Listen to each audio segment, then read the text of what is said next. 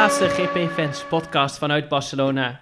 De testdagen zitten er weer op en wij zullen ook weer binnenkort terugvliegen naar het koude kikkerlandje. Maar niet voordat we de week hebben uitgebreid hebben besproken. Mijn naam is Leon en ik zit hier wederom met mijn uh, collega-redacteuren Younes en Jeen. Hallo Leon. Welkom heren. Dankjewel, dankjewel. Jeen, uh, deze keer begin ik met jou, uh, de laatste podcast vanuit Barcelona. We zijn hier dinsdag al aangekomen. Maandag. Maandag was het. We zitten echt aan het einde van de week, hè? Maar Jeen, wat was jouw algemene indruk van deze week? Prima eigenlijk. lekker weertje, leuke eerste indruk op het circuit. Auto's voor het eerst naar buiten zien gaan. Ja, veel rondes gereden. We hebben veel, de auto's veel aan het werk gezien. De coureurs veel aan het werk gezien. Het systeem van Mercedes natuurlijk uh, zorgde ervoor dat het extra interessant werd. En dus jullie zijn op de foto geweest met Lance Stroll, jongens. ja, ook dat is zeker een hoogtepunt van deze week. Ja. Mogen we niet vergeten, inderdaad. Nee.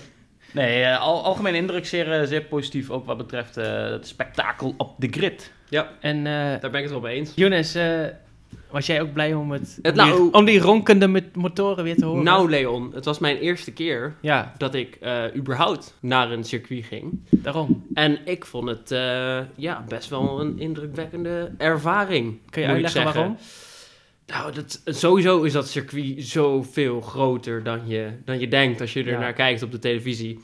En uh, oh, die auto's maken zoveel meer lawaai als ze zo vlak langs je, als je zo bij die baan staat. Oh, mm dat was echt prachtig om te horen. En uh, ja, ik vond het gewoon heel gaaf om überhaupt Formule 1 auto's wel zo dichtbij te kunnen zien. Ja. En dan Lance Stroll van zo dichtbij te kunnen zien. En natuurlijk Leclerc en alle andere coureurs die wij gezien hebben.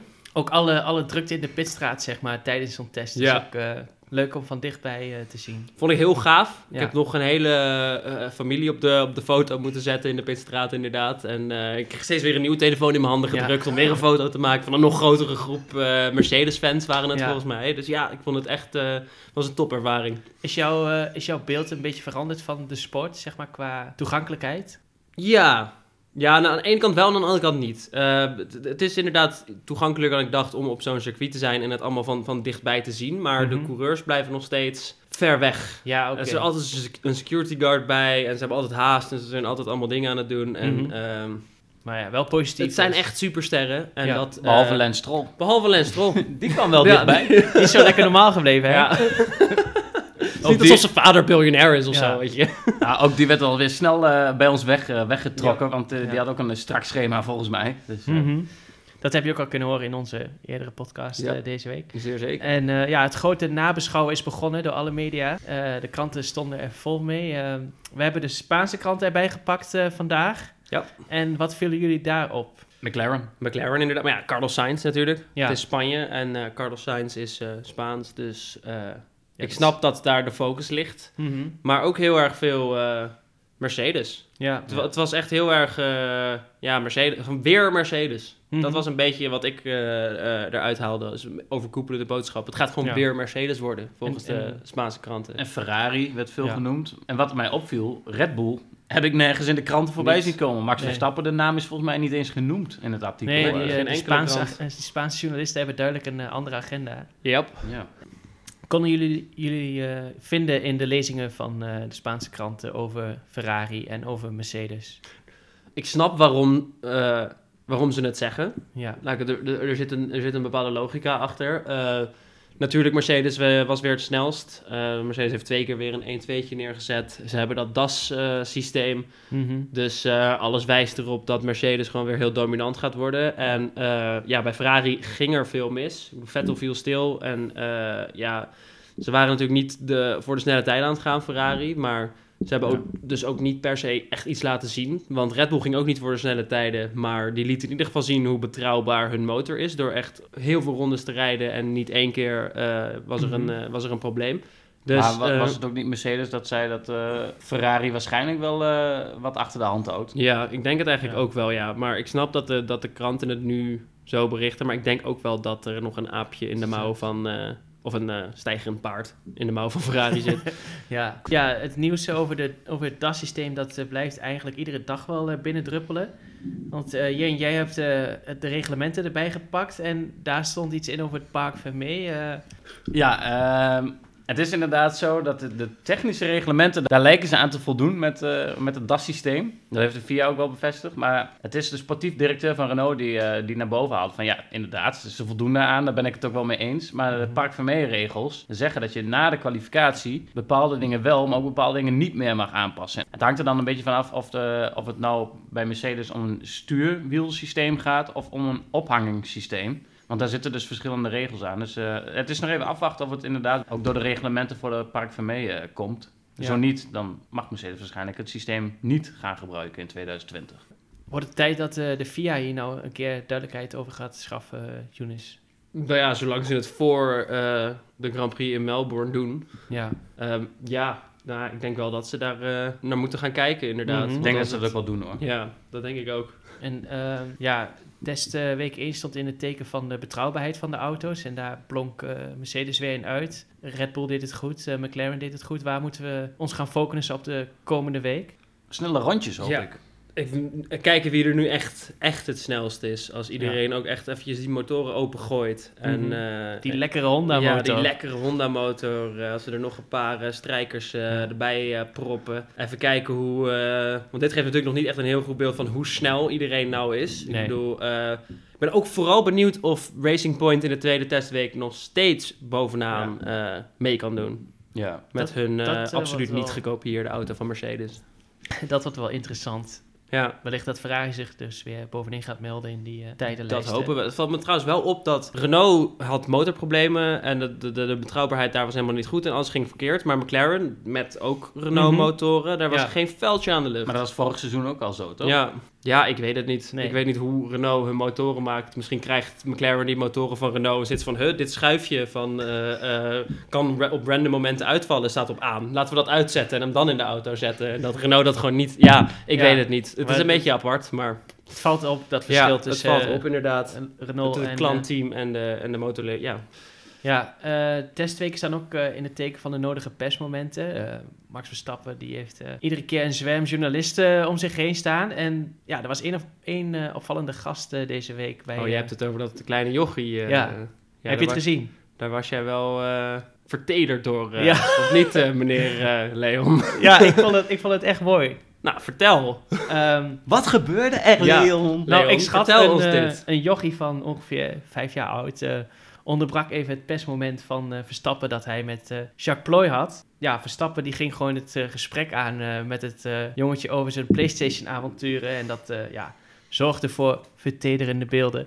Het liet zien dat Verstappen naast de baan ook heel ontspannen is. En hij gaf het jochie ook nog zijn pet die hij op had. Oh. Maar check even de beelden op gpfans.com Ja, voor dit fragment. vooral. Maar ehm, oké, het DAS-systeem van Mercedes, toch het onderwerp van de eerste testweek. En daarbij sneeuwde het nieuwe foefje van Red Bull eigenlijk een beetje onder, want daar stuiten we vandaag op. En eh Jane die is daar ingedoken. Wat heeft Red Bull uit de hoge hoed getoverd, Jane? Nou, het is inderdaad zo dat Mercedes eiste alle aandacht op deze week met dat eh, DAS-systeem van ze. Maar in de, in de luwte was Red Bull bezig om haar nieuwe troef eh, klaar te spelen. En wat houdt dat in? Toen de RB16 onthuld werd, dacht men, dus onder andere de journalisten, maar ook de kenners, van hey, ze zijn afgestapt van het systeem bij de voorwielophanging, wat ze vorig seizoen wel gebruikten bij de RB15.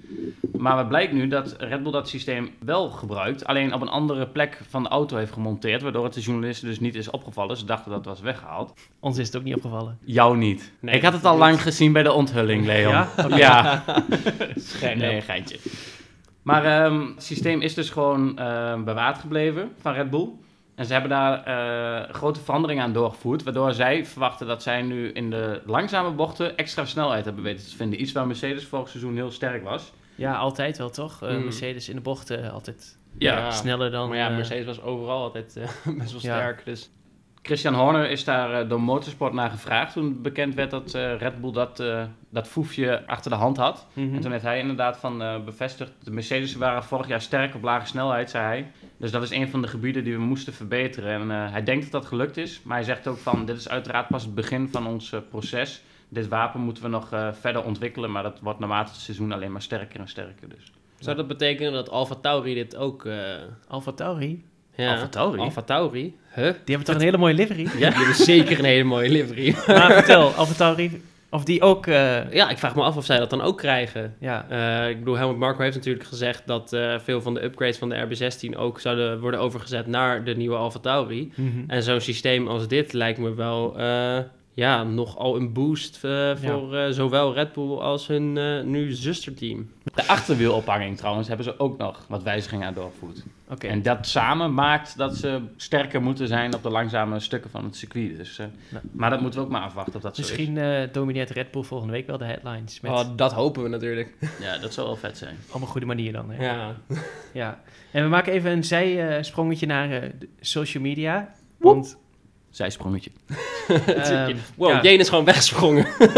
coureurs eh, die zijn eh, nogal actief op social media en Ja, krijgen daar leuke reacties, maar ook minder leuke reacties. zeer zeker. Grosjean, gaat dit Ze over zijn, Grosjean? eh, Mijn grote vriend Grosjean. Ze zijn geregeld onderwerp van eh, sport ook, Mhm. waaronder dus eh, Romain Grosjean. En eh, die had er even genoeg van, van al die reacties Ja. onder zijn eh, post. Dus hij besloot te reageren. En wat schreef hij, eh Younes, op Insta? Nou, eh nee, Grosjean was natuurlijk eh, tijdens de testdagen eh, volgens mij de eerste coureur die zijn auto in de muur parkeerde. Mhm.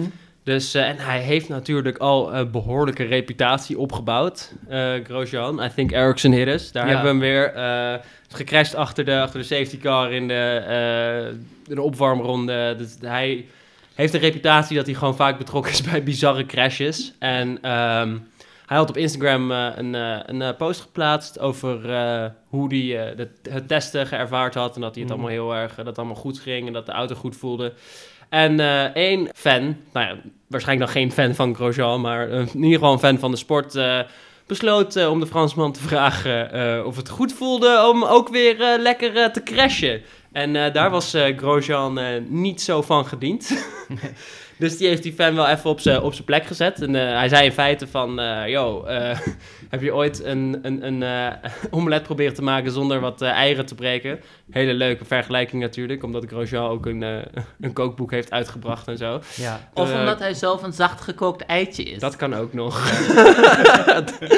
Eh, maar ja, wat hij dus zei was eh, dat hij, eh, nou, uit de 180 Grand Prix die hij gereden heeft, dat hij, in, eh, dat hij relatief gezien helemaal niet zoveel gecrashed is. Maar eh, dat hij blij was dat de fan daar eh, in ieder geval zijn eigen mening over eh, kon hebben. Mhm.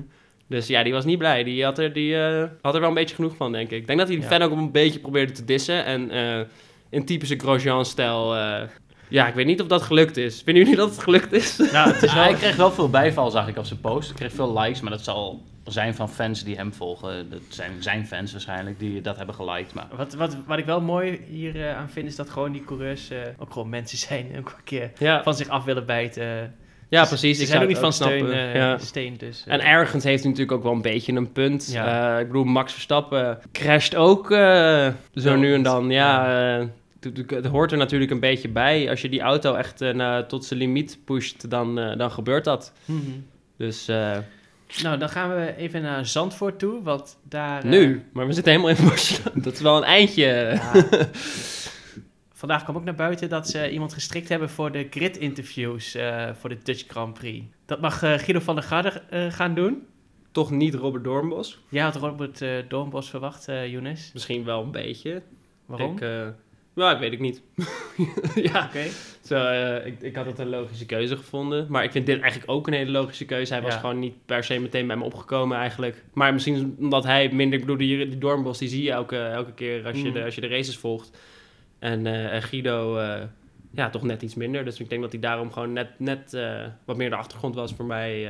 we hebben ook niet veel andere Nee. opties volgens mij Ik in zat ook even Nederland. te Nee, denken, precies. maar wie het eh, anders zou moeten doen, geen idee. eh. Christian Albers of zo. De- ja, die heeft ook, Ook geen een beetje beste raar. eh, Ja. reputatie. Jos. Ja, Jos inderdaad. Ja, Jos. Jos. de Bos. Ik ben benieuwd hoe Jos in Engels is dan. eh, maar goed, Guido van der Garde zijn we tevreden mee. Ja, prima.